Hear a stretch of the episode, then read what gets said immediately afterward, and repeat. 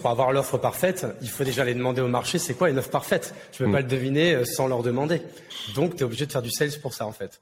Et c'est pour ça que ça fait partie de, de, des, des, étapes qu'ont toutes les boîtes euh, SaaS B2B euh, euh, en France et dans le monde. C'est qu'au début tu lances un produit qui ressemble à rien, mais tu as un premier client, un deuxième client et tu le, le, le, head of product ou head of design, etc., ils passent leur temps à quoi? Ils passent leur temps à appeler ces bêta-testeurs et lui dire, OK, qu'est-ce qui t'a gêné? Quand tu es sur cette page Est-ce que tu comprends bien? Est-ce que le, ce bout, cette étape pour toi, elle est utile? Est-ce que... Euh, en fait, voilà, c'est tu, tu, tu, tu itères avec ton client pour euh, modifier ton offre, supprimer ce qui va pas, ajouter ce qu'il faut rajouter, simplifier ce qu'il faut simplifier.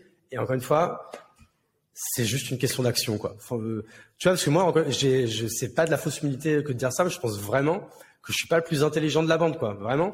c'est juste que j'ai pas peur et j'y vais. Et du coup, bah, forcément, c'est mathématique. Euh, c'est celui qui va le plus, qui gagnera le plus derrière. Tu vois, je prends toujours cette, euh, cette métaphore. Si t'es sur un bateau, que t'es pêcheur, bah, t'as plus de chances d'attraper du poisson si t'as si tu mets 10 cannes à pêche à la flotte que si t'en mets deux ou trois, quoi. C'est mathématique, quoi.